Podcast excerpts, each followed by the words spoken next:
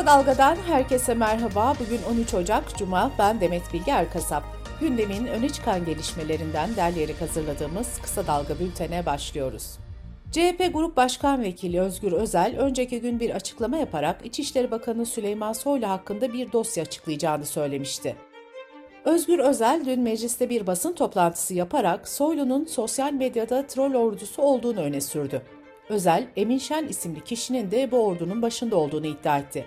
Emin Şen'in sahibi veya ortağı olduğu şirketler aracılığıyla Süleyman Soylu'nun bakan olduğu dönemde Çalışma ve Sosyal Güvenlik Bakanlığı ile İçişleri Bakanlıklarından milyonlarca liralık ihaleler aldığını aktardı. Özgür Özel ayrıca Telegram'da Bakan Soylu'ya bağlı olduğunu iddia ettiği Ebabil Harekatı adlı bir kanalın bulunduğunu belirtti. Bu kanal aracılığıyla 8 bin trolün gündemle ilgili bilgilendirildiğini ve sosyal medyada operasyonel paylaşımlar yapıldığını öne sürdü. Özgür Özel açıklamasına devam ederken İçişleri Bakanlığı'ndan gazetecilere bir bilgi notu gönderildi. Bu notta Emin Şen'in devlet memuru olmadığı ve bakan müşaviri görevinde de bulunmadığı belirtildi. İçişleri Bakanlığı'nın internet sitesinde Emin Şen'e ait sayfaya Özgür Özel açıklama yaptığı sırada ulaşılamadı. Daha sonra ise erişime açılan sayfada Şen'in bakan danışmanlığı görevini yürüttüğü vurgulandı. Özgür Özel de İçişleri Bakanlığı'nın sayfadaki bakan müşaviri başlığını erişime kapattığını söyledi. Özel okul ücretlerine yapılacak artışın usul ve esasları bu yıl başında değiştirilmişti. Özel okulların ara sınıflarındaki ücret artış oranı yıl sonu enflasyon oranı dikkate alınarak Milli Eğitim Bakanlığı tarafından belirlenecekti. MEP de bu yıl zammı %65 olarak duyurmuştu. Özel okul ücretlerine belirlenen orandan daha yüksek zamlar yapıldığı iddialarının ardından Rekabet Kurumu bazı özel okullar için soruşturma başlattı. Bu okullardan 5'i İstanbul'daki Fransız liseleri, 8'i ise Ankara'da bulunuyor. Soruşturma başlatılan Maya okulları eski Milli Eğitim Bakanı Ziya Selçuk'a ait. Soruşturma velilerden gelen şikayetler üzerine başlatıldı. Rekabet Kurulu uzmanlarınca 4 ay bu özel eğitim kurumları hakkında ön araştırma yapıldı. Özel okulların fiyat tespitinde birlikte hareket ettiklerine yönelik bilgiler elde edildi. Bu tespitlerin ardından da inceleme soruşturmaya dönüştürüldü. Gelecek Partisi lideri Ahmet Davutoğlu, Cumhurbaşkanı içeriden veya dışarıdan olsun genel başkanlar imza yetkisine sahip olacaklar demişti. Vesayet tartışması yaratan bu açıklamanın yankıları sürüyor. Gazeteci İsmail Küçükkaya'nın aktardığına göre CHP lideri Kemal Kılıçdaroğlu bu konuyla ilgili şu değerlendirmeyi yaptı. Altı partinin lideri eşittir ve başkan yardımcısı olacaktır. Seçimde hangi parti ne kadar oy alırsa temsili demokrasinin ruhuna uygun olarak Bakanlar Kurulu dağılımında bunu esas alacağız. Öyle bir ikili mekanizma kuracağız ki siyasi partiler kanununa göre altısı da sistemde olsun istiyoruz. Bunları incelikli bir şekilde çalıştık. Bu arada geçiş süreciyle ilgili her partinin farklı bir görüşü olduğu ancak ortak metnin 30 Ocak'ta açıklanacağı belirtildi. AKP anayasanın din ve vicdan hürriyetini düzenleyen 24. maddesiyle ailenin korunmasını ve çocuk haklarını düzenleyen 41. maddesinde değişiklik öngören kanun teklifini haftaya meclis komisyonuna getirecek. Muhalefet partileri AKP'nin görüşme teklifini reddetmişti. Teklif mecliste 360 ile 400 arasında oy alırsa Cumhurbaşkanı referanduma götürmek zorunda. Peki altılı masanın teklifle ilgili tavrı nasıl olacak? BBC Türkçe'den Ayşe Sayın'ın haberine göre AKP'nin teklif metnini sorunlu bulan genel başkanlar altılı masanın kendi önerisini hazırlaması konusunda uzlaştı. İyi Parti'de eğilim, iktidar partisinin hazırladığı teklif metni üzerinde önergelerle değişiklik yapılması. İyi Parti lideri Akşener'le CHP lideri Kemal Kılıçdaroğlu'nun birkaç gün içinde bu konuyu görüşerek karara bağlayabileceği belirtildi. 15 Temmuz 2016'daki darbe girişiminden sonra olağanüstü hal ilan edilmiş, kanun hükmünde kararnamelerle ilgili işlemleri karara bağlamak için de o hal komisyonu kurulmuştu. Komisyonun 5 yıllık görev süresi 22 Ocak'ta doluyor. 5 yıllık süre içinde OHAL komisyonuna 127.292 başvuru yapıldı. Komisyon dosyaların 17.960'ını kabul etti, 109.332 dosya hakkında ise red kararı verdi. Uludağ Alan Başkanlığı kanun teklifi Bayındırlık, İmar, Ulaştırma ve Turizm Komisyonu'nda 10 Aralık'ta kabul edilmişti. Teklife göre Uludağ'da tek yetkili olan Tarım ve Orman Bakanlığı ile Doğa Koruma ve Milli Parklar Müdürlüğü yetkilerini Kültür ve Turizm Bakanlığı ile Uludağ Alan Başkanlığı'na devredecek.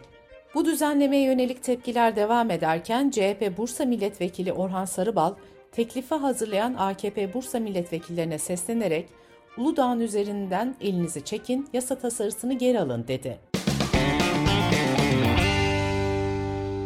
Kısa Dalga Bülten'de sırada ekonomi haberleri var. Birleşik Metal İş, Türkiye Metal Sanayicileri Sendikası ile 5 şirketle sürdürülen toplu iş görüşmelerinde anlaşma sağlanamadığını ve grev aşamasına gelindiğini duyurdu.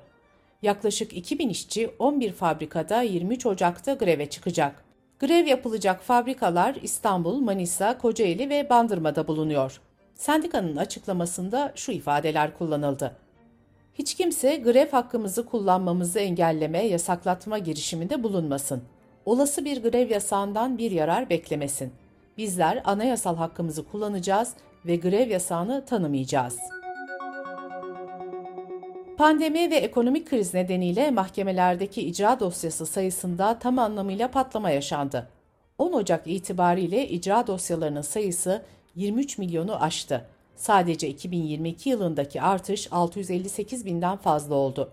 Ekonomi gazetesinden Hüseyin Gökçe'nin haberine göre iktidarın geçen yıl Kasım ayında çıkardığı torba kanunla 2500 liranın altındaki icra takipleri kaldırılacak. Memur ve emeklilerin maaşlarına %30 artış getiren, işverene de 400 lira asgari ücret desteği sağlayan kanun teklifi mecliste kabul edildi. Bankacılık Düzenleme ve Denetleme Kurumu'nun verilerine göre 2021 yılının Aralık ayında devreye alınan kur korumalı mevduatta son 3 haftada 95.4 milyar lira çıkış oldu. Mevduatın büyüklüğü 1 trilyon 370 milyar liraya geriledi kur korumalı mevduatta ilk kez 3 haftadır kesintisiz çıkış yaşandığı belirtildi. Tüm Restoran ve Turizmciler Derneği'nin başkanı Ramazan Bingöl, restoran ve lokantalara Ramazan ayına kadar fiyat sabitleme çağrısı yaptı. Hükümetin seçim öncesi enflasyonu düşürme hedefi nedeniyle birçok zincir market Ocak ayında fiyatları sabitlemişti. Benzer hamle bakkallardan, beyaz eşya ve giyim sektöründen de gelmişti. Dış politika ve dünyadan gelişmelerle bültenimize devam ediyoruz. İsveç Başbakanı Kristersson, ülkesinin NATO üyeliğine ilişkin Türkiye'nin taleplerini karşılayamayacakları yönündeki açıklamasının yanlış anlaşıldığını söyledi. Terörle mücadele yasalarını güçlendirdiklerini belirten İsveç Başbakanı, Türkiye'nin terörden en çok zarar gören ülkelerden biri olduğunu belirtti. Rusya-Ermenistan ilişkilerinde Ukrayna'daki savaşın devam ettiği bir dönemde patlak veren gerilim derinleşiyor. Rusya Dışişleri Bakanlığı Sözcüsü Zaharova, Azerbaycan ile Ermenistan arasında Dağlık Karabağ konusunda yürütülen barış görüşmelerinin çökmesinden Erivan'ı sorumlu tuttu. Zaharova, müzakere masasına geri dönme çağrısında bulunduğu Ermenistan'ı tutarsız davranmakla suçladı. Yaşanan bu son gerilim Ermenistan'la Dağlık Karabağ arasındaki tek rota olan Laçin koridorunun kapanmasından kaynaklanıyor. ABD Başkanı Joe Biden'ın kullandığı bir ofiste geçtiğimiz günlerde gizli belgeler bulunmuştu. Amerika basınında yer alan haberlere göre başka bir ofiste daha devlete ait yeni belgeler bulundu. Beyaz Saray'ın konuya ilişkin soruya yanıt vermediği belirtilirken, Adalet Bakanlığı'nın da herhangi bir yorum yapmadığı aktarıldı. Biden gizli belgeler için şaşırdım, içeriğini bilmiyorum demişti. Bu arada ABD'nin eski başkanı Donald Trump ise FBI'daki yozlaşmış yetkililerin Amerikan halkına ve kendisine karşı büyük bir sansür kampanyası koordine ettiğini öne sürdü. Trump, ABD Kongresi'ne soruşturma çağrısı yaptı. Fransa'da hükümetin açıkladığı yeni emeklilik düzenlemesi kapsamında emeklilik yaşının 64'e çıkarılmasına muhalefet ve sendikalar sert tepki gösterdi. Sendikalar 19 Ocak'ta ülke genelinde grev çağrısında bulundu. Hükümet ise grev ve eylem çağrılarından korkmadığını ve planı uygulamaya niyetli olduklarını duyurdu. Kanada'nın Toronto kentindeki iki hastanede görev yapan doktorlar birlikte yürüttükleri çalışmayla bir çocukta ameliyat edilemeyen beyin tümörüne ilk kez kullandıkları teknikle kemoterapi uygulamayı başardı. Dünyada ilk kez yapılan bu uygulama 5 ila 18 yaş arasındaki 10 hasta üzerinde daha uygulanacak. Bültenimizi kısa dalgadan bir öneriyle bitiriyoruz.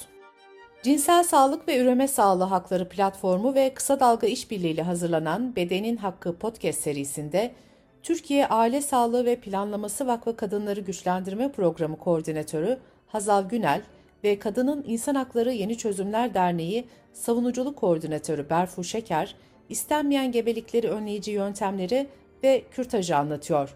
Dilek Gedik'in hazırlayıp sunduğu Bedenin Hakkını kısa dalga.net adresimizden ve podcast platformlarından dinleyebilirsiniz. Gözünüz kulağınız bizde olsun. Kısa Dalga Medya.